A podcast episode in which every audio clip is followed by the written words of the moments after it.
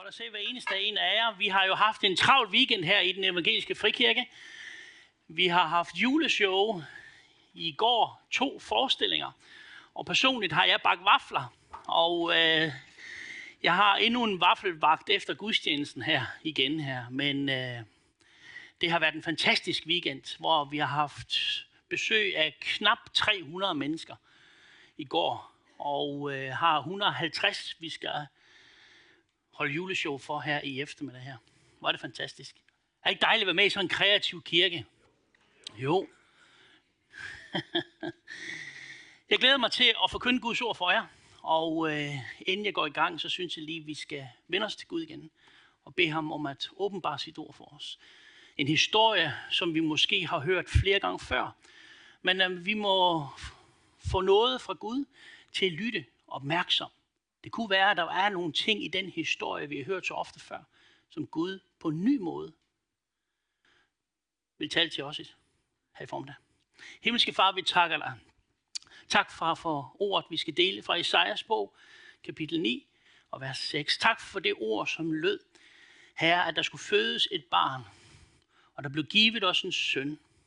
Tak, far, for den virkelighed, som vi mindes denne juletid. Tak fordi det må få lov at opmuntre og opløfte vores hjerter den her formiddag. Tak fordi du ser hver eneste menneske, der sidder i salen her i dag og ser med derude i stuerne. Tak fordi, her, at uanset vores livssituation, så er du den Gud, der kæmper vores kampe. Tak, far, fordi at du aldrig vil slippe og aldrig forlade os. Men tak, fordi din nåde og din godhed er med os alle dage ind til verdens ende. Tak fordi du fornyer os fra dag til dag. Og tak fordi, Herre, at du giver al den styrke, vi har brug for til at leve livet, til velsignelse for andre omkring os. Amen. Som det allerede er blevet sagt, så skal vi tage vores udgangspunkt i Esajas kapitel 9 og vers 6. Der står der de her fantastiske vers, som er talt over 700 år før Kristi komme af profeten Esajas, der bekendtgjorde Messias' fødsel. Han siger således, for et barn er født os, og en søn er givet os. Herredømmet skal ligge på hans skuldre. Man skal kalde ham underfuld rådgiver. Vældig Gud, evighedsfader og fredsfyrste. I dag og de næste to søndage, der skal vi reflektere over den gave, som Gud har givet os, da han sendte sin søn til os. Det er det, vi på en særlig måde mindes i juletiden, som stunder til. Set fra et menneskeligt synspunkt, så var det en mærkelig måde, Gud valgte at gennemføre sin plan på. Jesus han blev født i en stald, svøbt og lagt i en krybbe. Han blev sendt af Gud til den her verden, for at give alle mennesker en ny begyndelse. Jesus kom for at introducere et nyt herredømme. Ikke et herredømme, som vil bruge magt og vold for at opnå sin formål, men et nyt herredømme, som var så anderledes end noget andet, vi kender til. Et herredømme, hvor han blev kendt for at være fredsfyrsten. Og det eneste våben, han har i sit arsenal, det er visdom, kærlighed og villighed til at ofre sig. Set fra et himmelsk perspektiv, så var Jesu fødsel helt fantastisk. At Gud den almægtige, han vælger at lade sin søn føde herned til den her verden. Han tog bolig i blandt os. Men se fra et menneskeligt perspektiv, så blev han født, det gjorde Jesus barnet. Han blev født på hitlisten. Han var jagtet allerede fra starten. Han blev ringagtet, og man forsøgte at tage livet af ham. Set fra et himmelsk perspektiv, så var det noget guddommeligt, der skete. Noget enestående, pragtfuldt. Men set fra et jordisk perspektiv, så var det langt væk fra pragtfuldt. En stald uden for byen. Der var ikke meget pragt over Set fra himlens perspektiv, så var det en helt exceptionel, et, et exceptionelt øjeblik i verdenshistorien, da Jesus netop vælger at lade sig føde og blive en del af menneskeheden. Men set fra et jordisk perspektiv, så er det en ganske almindelig nat, som alle mulige andre. Det var mørk, og man ventede bare på, at det blev dag igen. Det fantastiske ved hans komme var på ingen måder de ydre omstændigheder. Der var intet smukt i omstændighederne. Men det fantastiske ved hans komme, det lå i det abstrakte, i det usynlige, det som øjnene ikke kunne se. Og sådan er det vel også i livet, at det, der er allervigtigst og mest betydningsfuldt af os, det er det, vi ikke kan røre ved.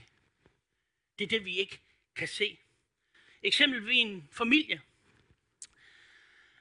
Så øh, betyder det ikke, hvad vi spiser, men hvem vi spiser sammen med. Det har ikke nogen betydning, hvilken seng. Det kan være, at vi har fået en hestens seng af det her mærket hesten her, og den, den fantastisk dyr seng. Men hvis vi ikke kan sove igennem for alle vores myldertanker, hvad gavner en dyr seng så? Hvad gavner det at få en kæmpe gave til jul? Af en, som ikke holder af os. Så vil vi da hellere have en lille gave med et lille kort ved siden af, hvor der står, du er det mest betydningsfulde menneske, jeg kender. Og en lille tårer. Se, det, der betyder noget for os i livet, det er ikke det ydre. Det er ikke det, vi kan røre ved. Det er jo det usynlige, det er abstrakte. Og det er det også i den her julehistorie. Der var ikke noget stort, der var ikke noget umiddelbart pragtfuldt ved de omstændigheder, Jesus blev født ind i. Men det, der har betydning, det er jo det usynlige. Det, der skete, da han blev født. I formiddag, så skal jeg stands op og tvæle med netop det her vers fra Esajas bogen. Og jeg vil lave to nedslagspunkter i teksten. Den første, jeg vil fokusere på, det er de ord, og Esajas siger, for et barn er født os, en søn er givet os. Og så er det ordene, vældig Gud. De næste to søndage, så vil Torsten Konrad og Kent Jacobsen stanse op med nogle af de andre navne i teksten her. Men i formiddag, der vil jeg gerne tale om, at Gud er en Gud, som kæmper for os og sammen med os hele livet. Ikke bare åndeligt, også fysisk og mentalt. Et af de ord, der gives for at beskrive den ventede messias her i teksten, det er vældig Gud. Vældig Gud.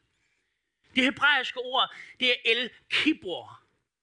El Kibor. Og det betyder en mægtig sejrherre. Så Gud er en Gud, som er en mægtig sejrherre. Som kæmper for sine børn.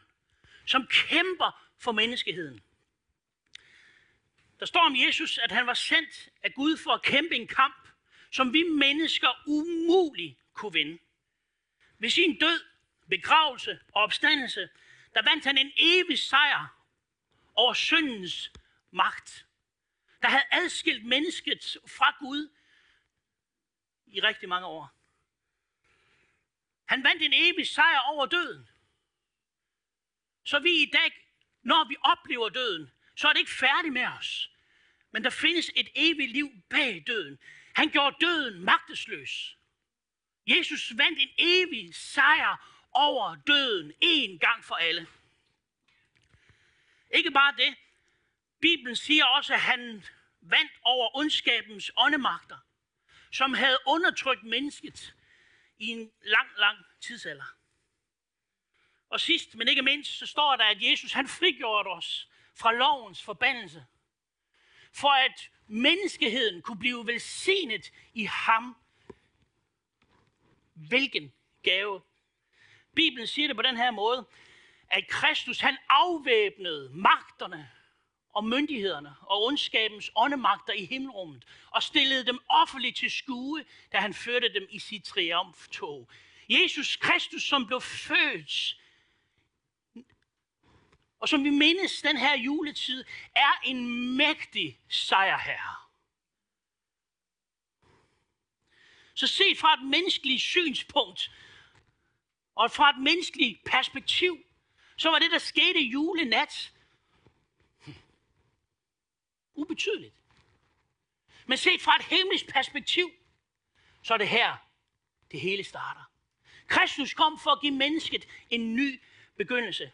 Og den sejr, som Jesus Kristus han ville vinde på korset, da han døde, og han blev begravet, og han opstod igen, den sejr, den siger Paulus sådan her, men Gud skal tak, som giver os sejren ved vor Herre Jesus Kristus. Hans sejr over ondskabens åndemagter. Hans sejr over syndens magt. Hans sejr over lovens forbandelse. Den er nu blevet vores. Amen. Han er Jesus barnet, som blev født os, er en mægtig sejrsherre. Men han er ikke færdig med at kæmpe for os. Bibelen siger, at han altid er på vores side. Er Gud for os?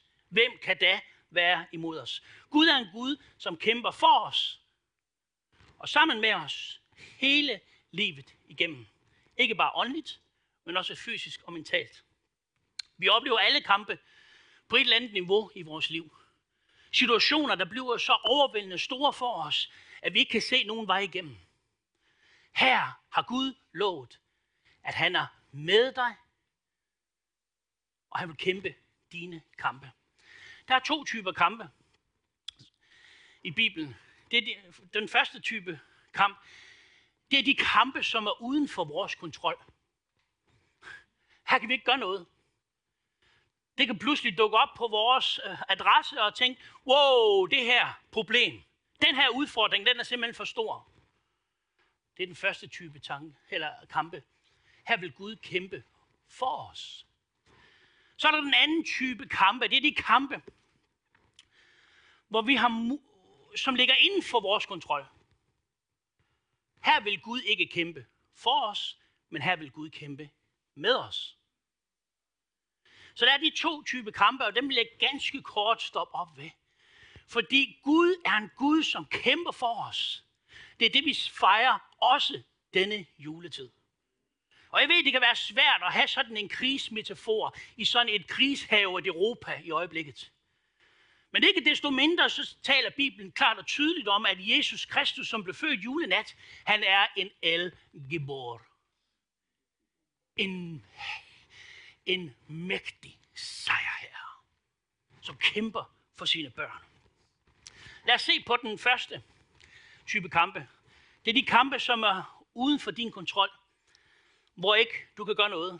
Der er bare noget, der dukker op på vores adresse som ikke er sendt af Amazon.com. vi, vi, vi får ufattelig mange pakker for tiden, har gjort det igennem længere tid. Pludselig så dukker, der, så dukker der en mand op og banker på vores dør, og så ligger der en pakke udenfor. Eller manden, han står med den. Og så kan vi også opleve godt, eller sådan kan vi opleve det i livet. Nogle gange så kommer der nogle udfordringer og livssituationer, vi ikke har bedt om. De kommer simpelthen udefra. Og de, dumper ind. Men her er visdommen. Hvis problemet er for stort, så er det ikke dit.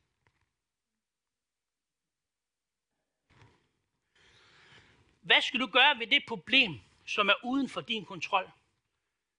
Der er en historie i Bibelen, som giver os nogle klare svar. Bibelen fortæller om en historie om jødernes befrielse fra det egyptiske slaveri og fangenskab. De bevæger sig igennem ørkenen, og så kommer de til det røde havskyst. Og der, så står de over for en stor udfordring. En udfordring, de aldrig nogensinde havde oplevet før. Og pludselig så hører de trinene af Ægypterne. At de egyptiske fjender her, der kommer trumlens med alle deres krigere og vil tage livet af dem. Så går de i panik, som også du og jeg kan gå i panik nogle gange, når der dukker noget op på vores adresse, som vi ikke har bedt om.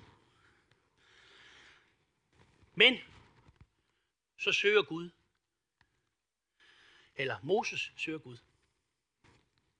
Og så står der sådan her i 2. Mosebog. Her siger Gud, Herren vil kæmpe for dig.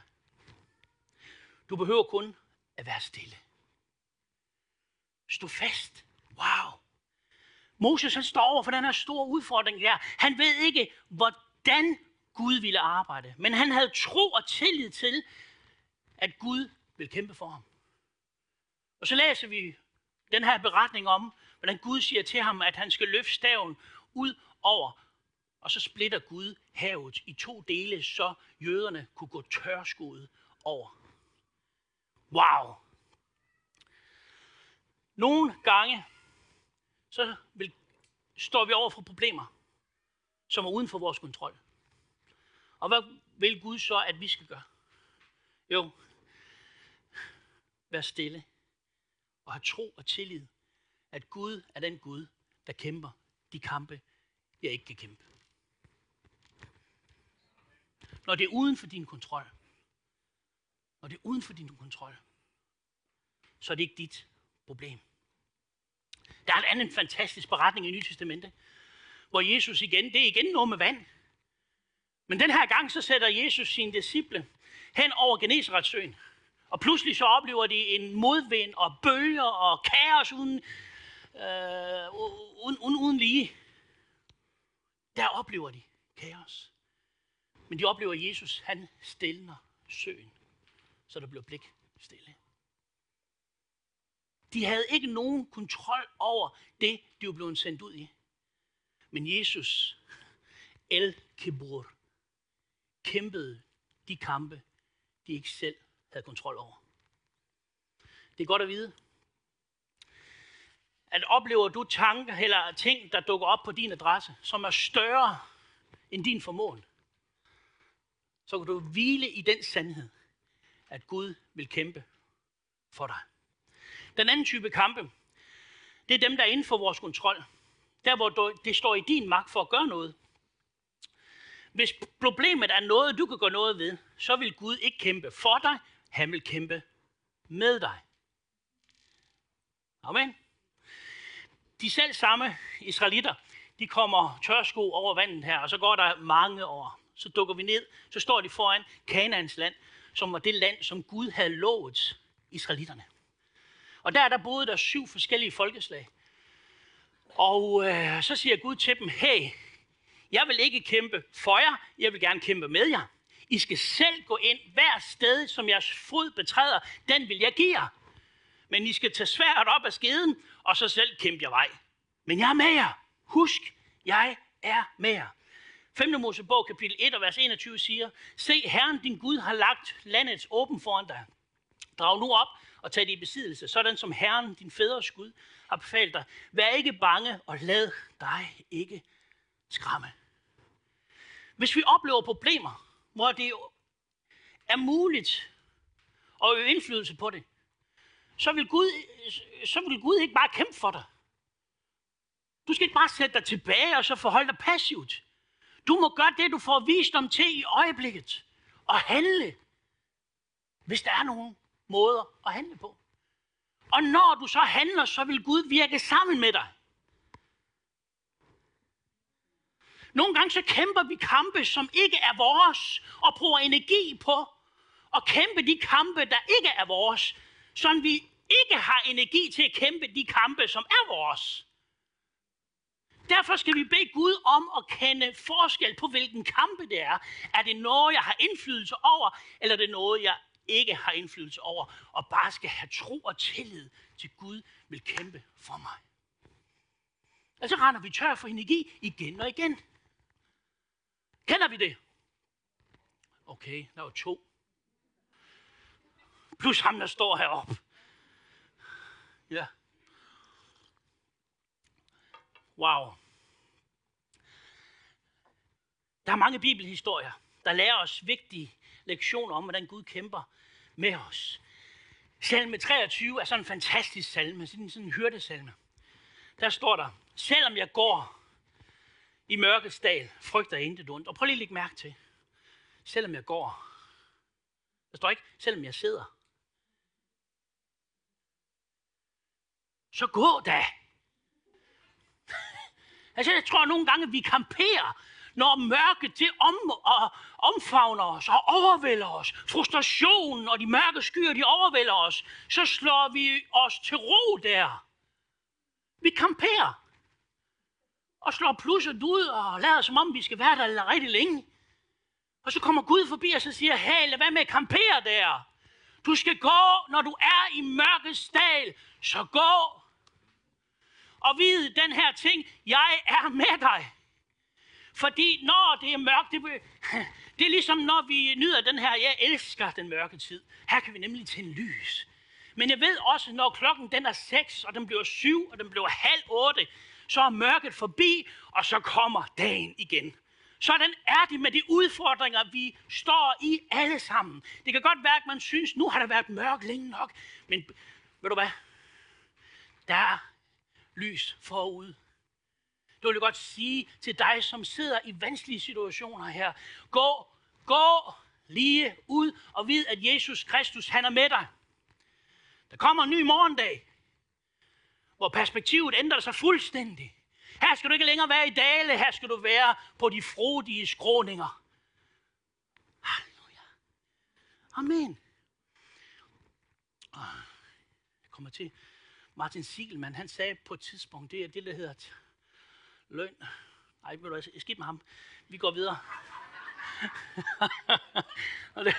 ja, ja. Ja. Tiden går. Det næste. Gud er en vældig Gud. Det er et af de navne, som profeten siger igennem Esajas. Jesus skulle blive kaldt mægtig sejrherre. Han har kæmpet for os.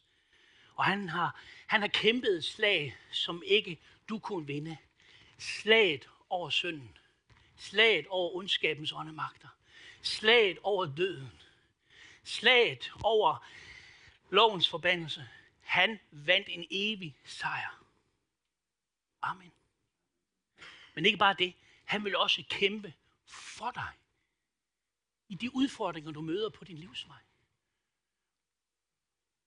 Hvis problemet er for stort, så er det ikke dit. Men hvis problemet, du møder, står under din indflydelse for at kunne påvirke det, så vil Gud ikke tage kampen for dig. Han vil tage kampen med dig. Amen. Og må Gud give os visdom til at skille, hvilken kamp du er i. Det er det bønden er. Amen. Nu kommer vi til lidt mere julet. Er I klar? En, et barn er født os. En søn er givet os. Ej, hvor har jeg reflekteret over de der ord. Og der ligger mere i det end bare sådan en hebraisk måde og retorisk måde at gentage for at få en pointe frem.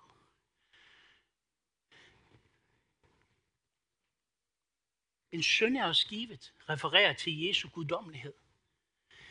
Et barn er født os refererer til Jesu menneskelighed. Fordi Bibelen siger, Guds søn lod sig føde og tog bolig midt i blandt os. Så det refererer, at Jesus, Messias, som skulle komme, Messias, som vi kender som Jesus Kristus, han skulle være fuldt ud guddommelig og fuldt ud menneskelig. Hvorfor er det så vigtigt?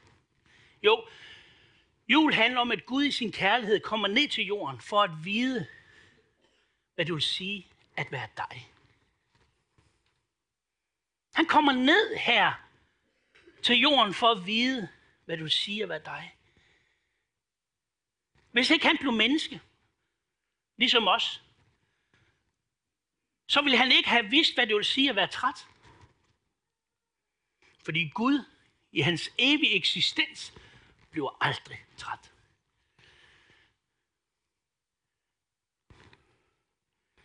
Han vil ikke vide, hvad det vil sige at være søvnig, som vi kan blive. Jeg var søvnig, da jeg havde stået og lavet vafler i går, kan jeg godt sige Fra klokken 11.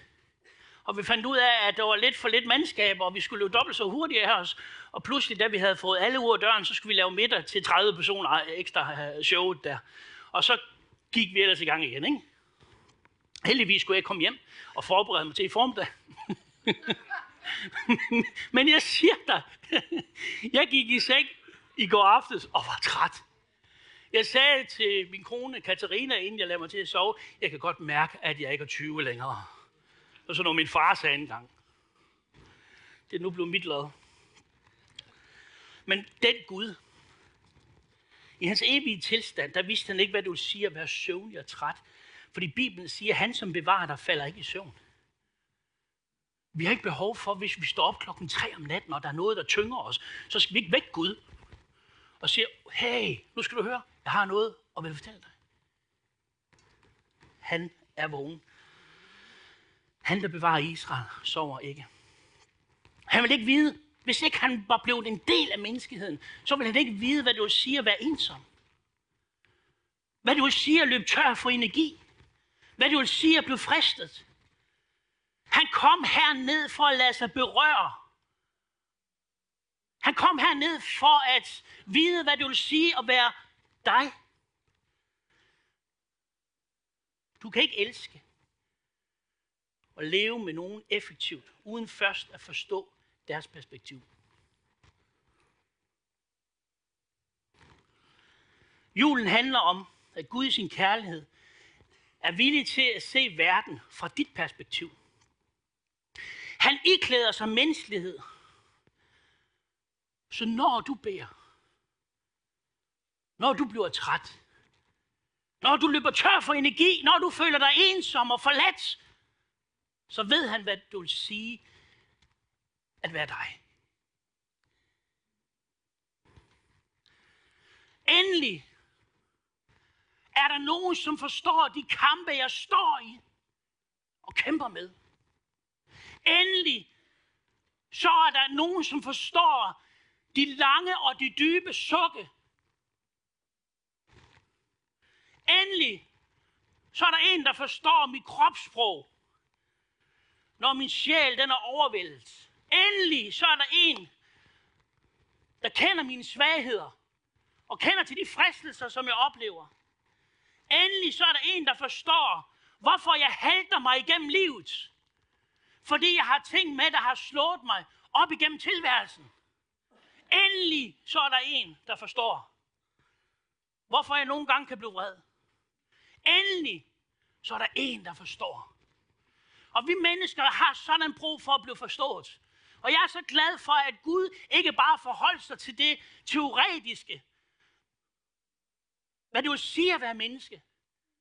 Men han var villig til at komme herned for at vide, hvad det vil sige at være dig. Så hvis du har nogen, eller lad mig sige det, hvis ikke du har nogen, som forstår dig, så kan du vende dig til ham, som forstår som ved, hvad det vil sige at være dig. Din tilflugtsklippe. Din store ypperste præst. Som ved, hvad det vil sige at være menneske. Som ved, hvad det vil sige at stå i de kampe, du står i. Han, et barn, er født os. En søn er os givet. Gud mennesket Kristus lå sig føde herned. Han blev kød og tog bolig blandt os. Fordi han vil vide, hvad det vil sige at være dig. Men det er også kun det, du er en del af, du kan forløse. Og det er hele hemmeligheden bag inkarnationen. Han kom til det menneske, der havde brug for hjælp, for at tilbyde det. Du kan ikke forløse noget, du ikke er en del af. Det er en teologisk kongstanke. Derfor blev Kristus menneske. En søn er født os. Eller en, en, et barn er født os. En søn er os givet.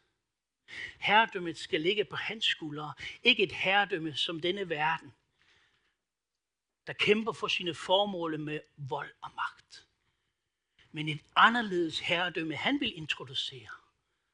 Et herredømme, hvor han skulle være fredsfyrsten. Og det eneste våben i hans arsenal, det var visdom, kærlighed og villighed til at ofre sig. Han lærte os aldrig gribe til våben. Han er fredets fyrste. Amen. Han er ikke kun universets konge. Han kom ned til os. Han er min konge. Spørgsmålet i formen af det er, er han også din? Skal vi lukke vores øjne? Er der nogen her i formiddag, som endnu ikke har taget imod Jesus Kristus, den lovede Messias? Ham, som de kaldte fredsfyrsten. Jeg tog en beslutning om at lukke ham ind i min tilværelse, da jeg var ung. Og jeg har aldrig fortrudt den beslutning. Der var mange ting, jeg ikke forstod på det tidspunkt. Men hvor har det været det hele værd? Og jeg vil godt spørge dig i formiddag. Er du her i formiddag? Og endnu ikke har taget den beslutning.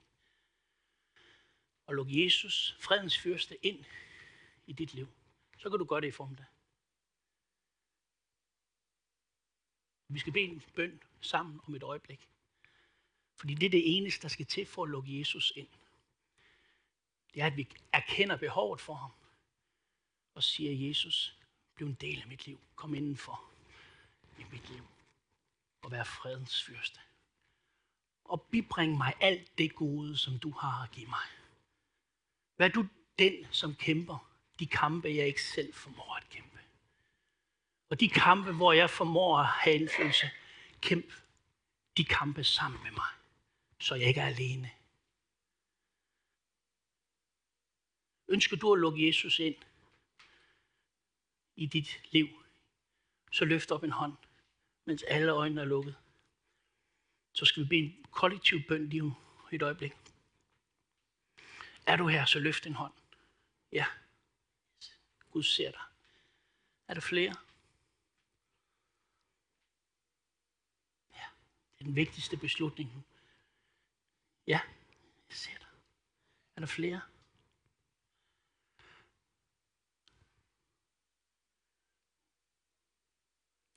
Om et øjeblik skal vi bede, med hendes børn sidste gang. Er der flere, som ønsker at lukke Jesus ind?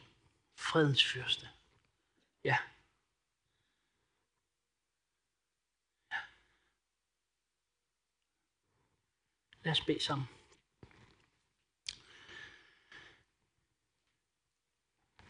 Lad os bede den her bøn kollektiv som menighedsfællesskab. Kære Jesus, tak fordi du har skabt mig og elsker mig selvom jeg har valgt at gå min egen vej. Jeg erkender, at jeg behøver dig i mit liv. Jeg beder dig om at tilgive mig. Tak fordi du døde på korset for min skyld. Jeg ønsker at følge dig. Kom ind i mit liv og kommer til et nyt menneske. Jeg tager imod din frelse. Amen. Amen. Hvis du har bedt den her bøn af et ærligt hjerte for allerførste gang, så vil jeg gerne ønske dig hjertelig velkommen i Guds familie. Jeg vil gerne personligt hilse på dig, hvis øh, du har mulighed for det. Og så vil jeg gerne give dig et nyt testamente med hjem, så du kan starte din rejse sammen med Gud på en rigtig god måde.